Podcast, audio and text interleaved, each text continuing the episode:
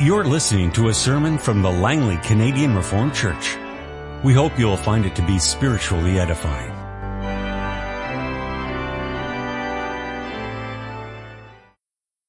Our scripture reading this morning is taken from 1 Corinthians chapter 15, the first 11 verses. We're going to read not just verse 1 to 11, but also our text, which you find in the following verses 12 to 28. So first then, the first 11 verses to give us the context, and then we move on to our text in verse 12 and following.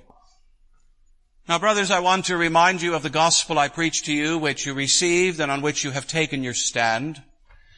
By this gospel you are saved if you hold firmly to the word I preached to you. Otherwise you have believed in vain.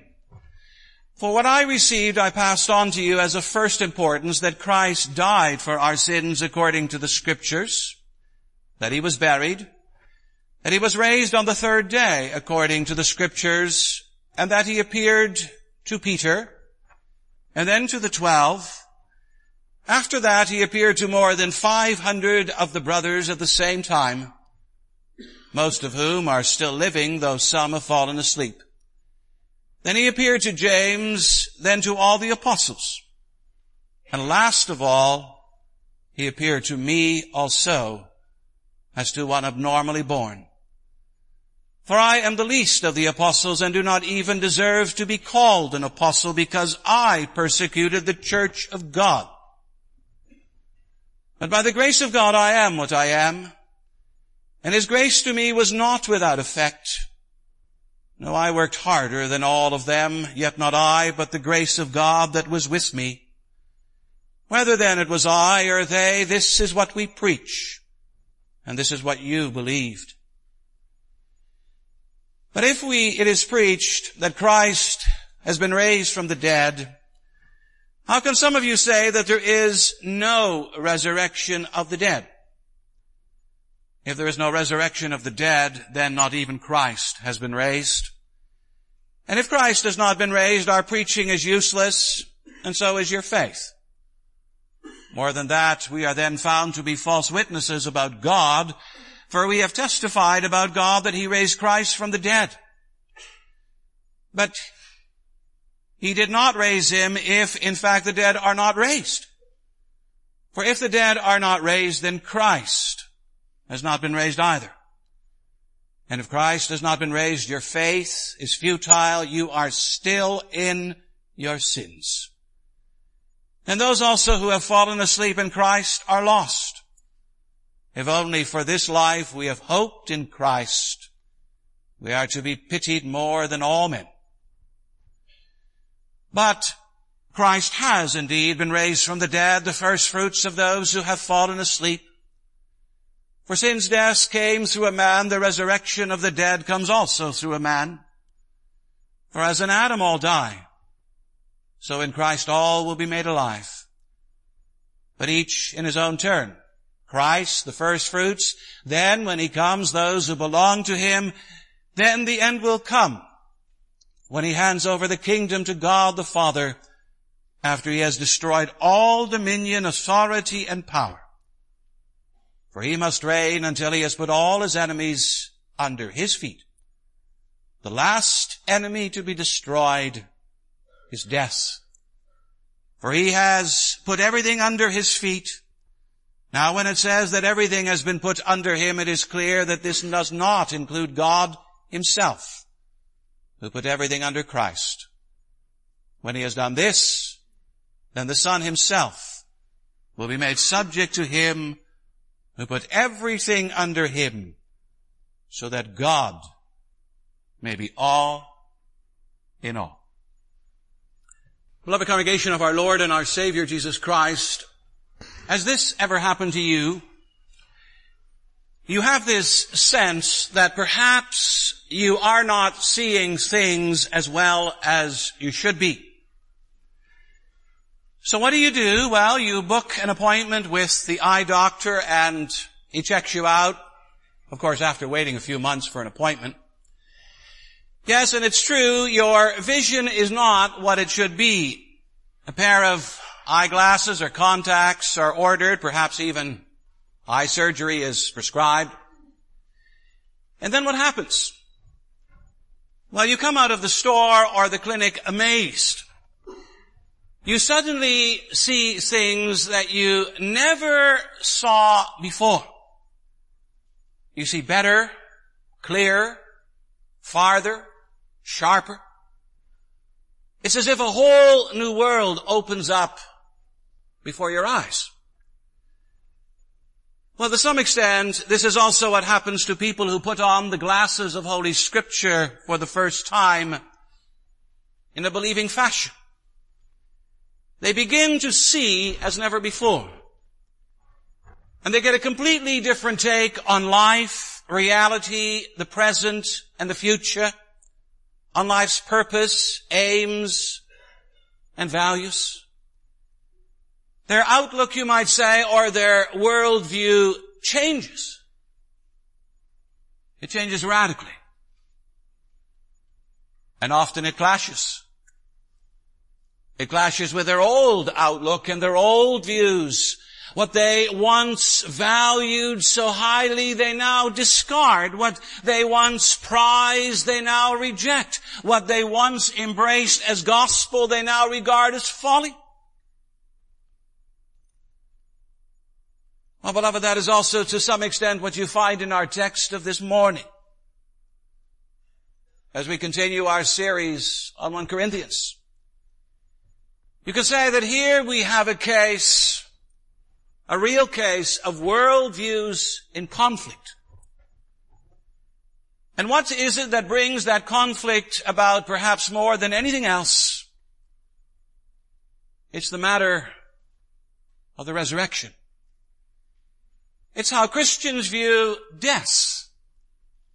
It's how we look at life.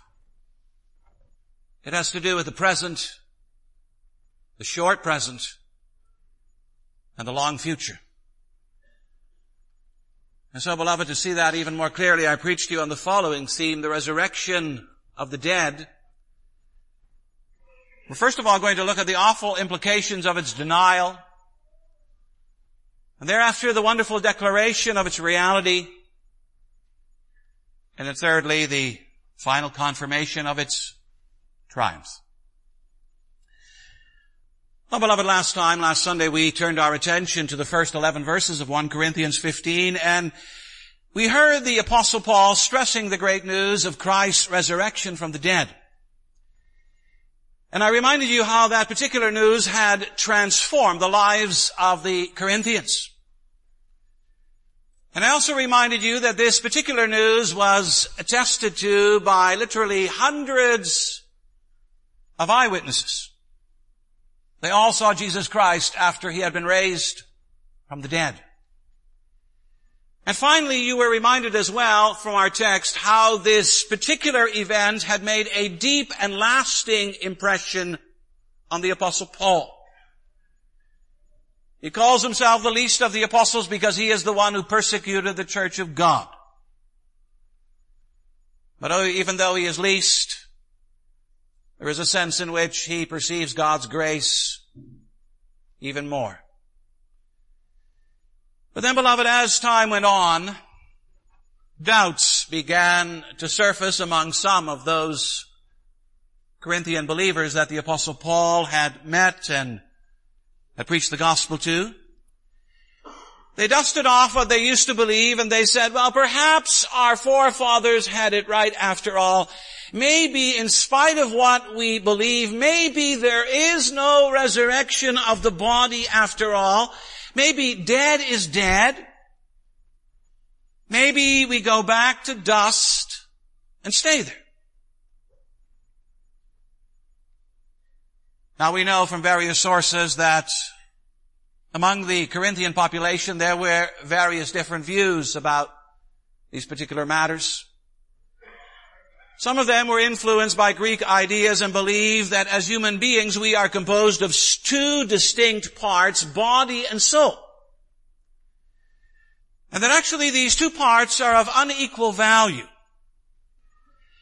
And that at death the body is shed like the skin of a snake and is left behind to decay Whereas the soul, the soul which is immortal, continues to live in some vague sort of spiritual way. But you know, other Corinthians were not so sure. And they simply opted for the view that dead is dead. There is no immortal soul at all. There is no life after death. Now beloved, regardless of which particular view you adopt, the result is the same. It all boils down to a fundamental rejection of the resurrection of the body. It all amounts to this, the body doesn't rise, it rots. And now that's what some Corinthian believers were toying with. And they were even so bold as to assert there is no resurrection of the body. Does Paul agree? Of course not. And as a matter of fact, you can read that he disagrees most emphatically as, as he reflects upon these pagan ideas, he sees that they have huge negative, disastrous implications for the Christian faith. And what kind of implications? Well, first there is the fact, he says in verse 13, that if there is no resurrection of the dead, then not even Christ has been raised. If death claims everyone, then death must have claimed Christ. If our bodies cannot and do not rise, then the same goes for the body of Christ. Was it not truly human? Was it not made up of flesh and blood? Was it not real? Well, if it was, then it too is still in the grave. And Christians have a dead Savior.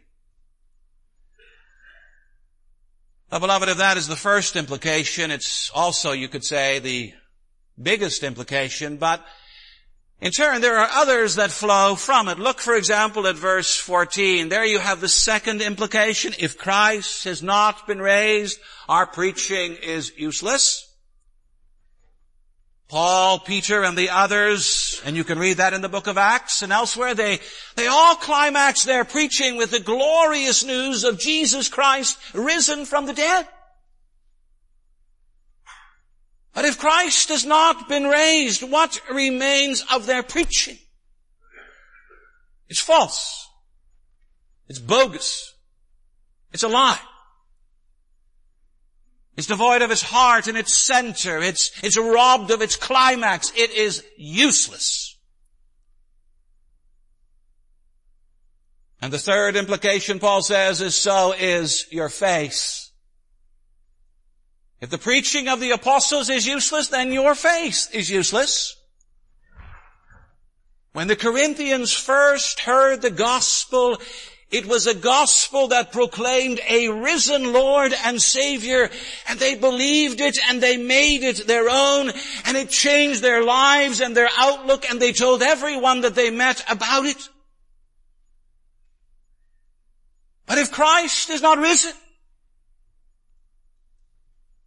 That's all useless. All this faith and all this believing, forget it. Fourth implication, if Christ has not been raised, we are found to be false witnesses about God. Wherever Paul and the other apostles went, they preached a risen Christ and and, and, you know, they did so on the basis what they themselves had seen and experienced and heard and, and touched. They had been in contact with Christ after His resurrection. They were convinced that He was alive after death, and they told people everywhere that this was the case. But if it's untrue, then they're not just liars. They're actually lunatics. They're people who believe in something that really never happened. And that makes them false unreliable witnesses. Fifth implication, if Christ has not been raised, then you are still in your sins. I remind you that death came into the world as the result of sin. Now if death remains, then sin remains as well. In short, you can say nothing has, has changed. The world still lies under the curse. It's, it's as if the Savior has never come into the world. All of His work is nullified. And the sixth implication, Paul says, if Christ has not been raised from the dead, then those also who have fallen asleep in Christ are lost. You know, one of the things that the gospel had done for the believers was give them great comfort in the face of death. Whenever believing family members, friends, or relatives died, there had always been this glorious hope of the resurrection of the body. True, we're grieving as Christians, people would say, but we're grieving in hope. But then if there is no resurrection, all those who have died are lost, gone, nowhere, no more. And seventh and final implication, Paul says if Christ has not been raised, then, then you know all of us who have hoped in Christ are to be pitied more than all men.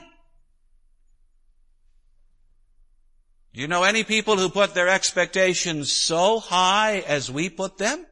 Any people who have such exalted hopes, any people who are so confident about this life and the life to come? But you know, if it's all untrue,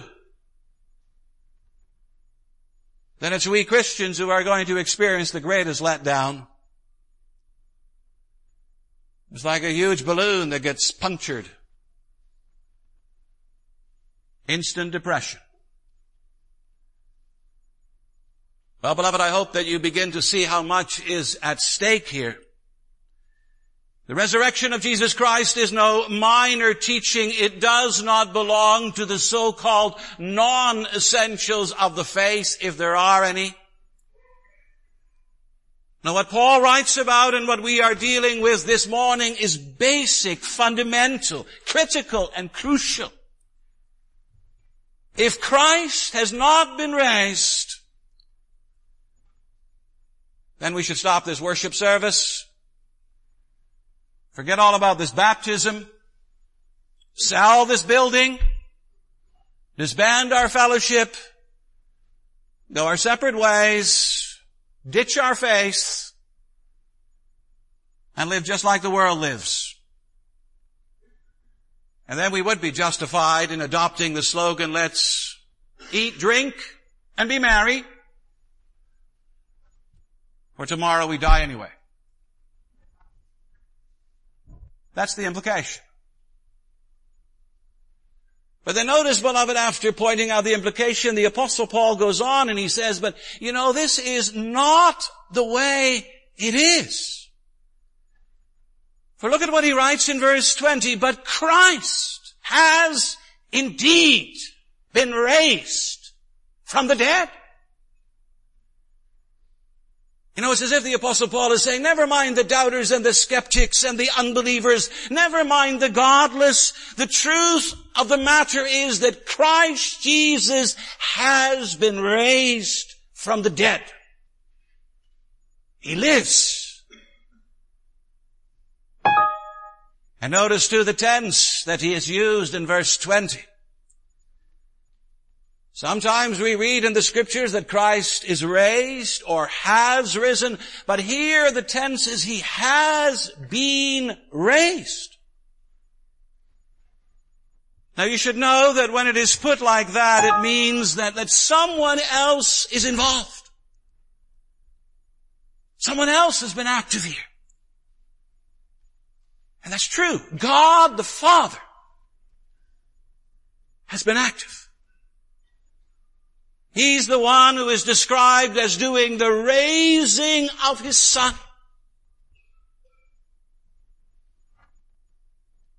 And you know what this is really about? It's about the fact that long ago, God the Father looked at this world and he saw the mess. And he said to his son, you have to do something about this most dismal situation. I am sending you to claim, clean up the mess on the earth. And when you've completed your work,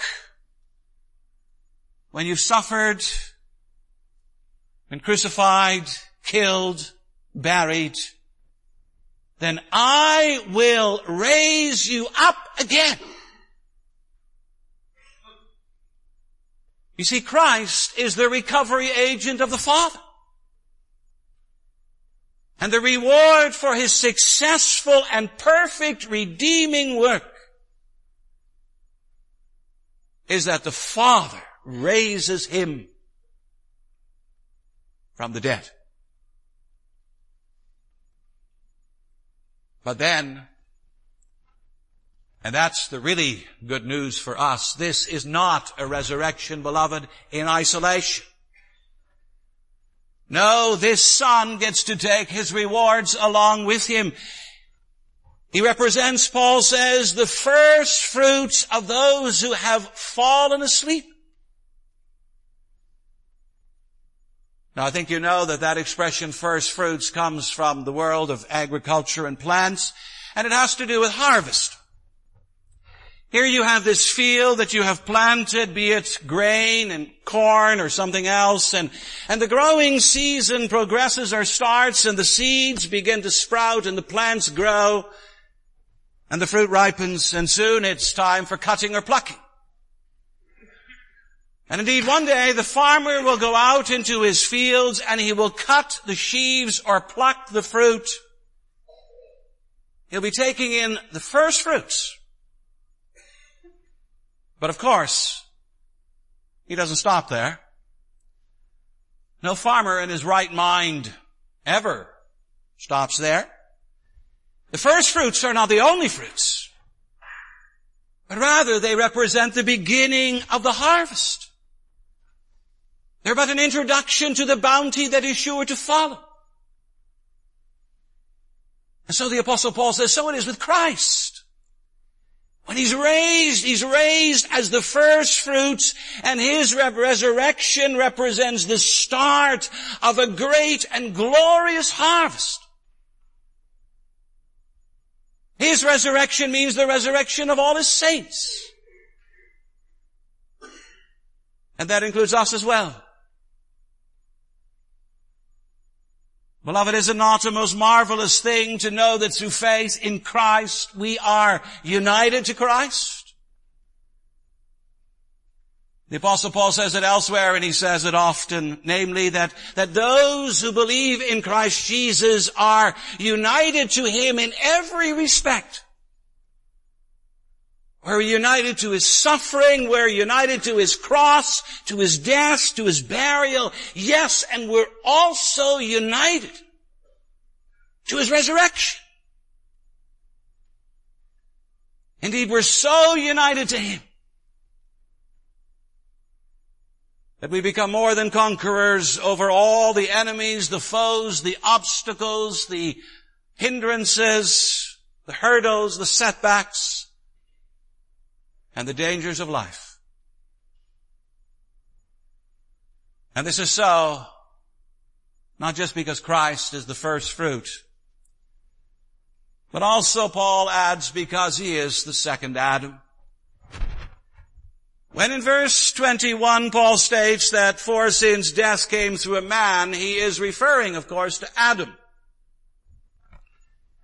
Adam is, so to speak, the author of death. He's the man who brought death into the world. But he's not the only man. There is another man, a better man, and he brings life. The resurrection of the dead comes also through a man. the second man counteracts and does, undo, undoes all the damage done by the first man. Yes, and to leave no doubt that he's speaking about Adam, Paul writes, for as in Adam all die, so in Christ all will be made alive. And then notice the, Paul's use of the word all. In Christ, in Adam all die. That expresses a general rule. All who are descendants of Adam, and that means each and every one of us, share one and the same fate. We all die. As we all eat and sleep and breathe, we all die. You may not like it. Doesn't matter. If Christ doesn't return, a hundred years from now, we're all going to be humanly speaking in a cemetery somewhere, right? At least our, our bodies will. That's a rather sobering thought. And that applies to all. But you know, there's not just one all here, there is also another, and the other all is infinitely better, and it goes like this. So in Christ, all will be made alive. Does Christ raise everyone? No, Paul says you need to be in Christ to be alive. And those who are in Christ, those who believe in Him, those who profess faith in Him, those who place their trust and hope and confidence in Him, they will be saved. They will be raised. All who are in Christ will be made alive. And is that not a glorious prospect?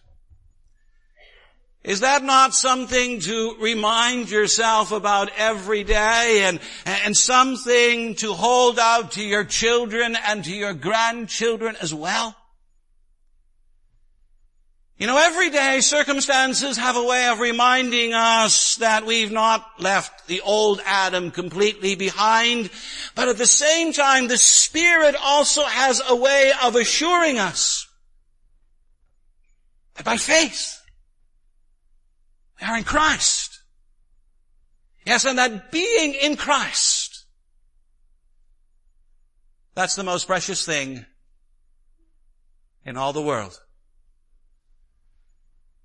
Sometimes we say to our children, especially as another school year is lurking around the corner, you need to do this, you need to get that, you need to do your homework, you need to get an education, you need to secure a good job, and you need to get a good salary and a good position. Understandable.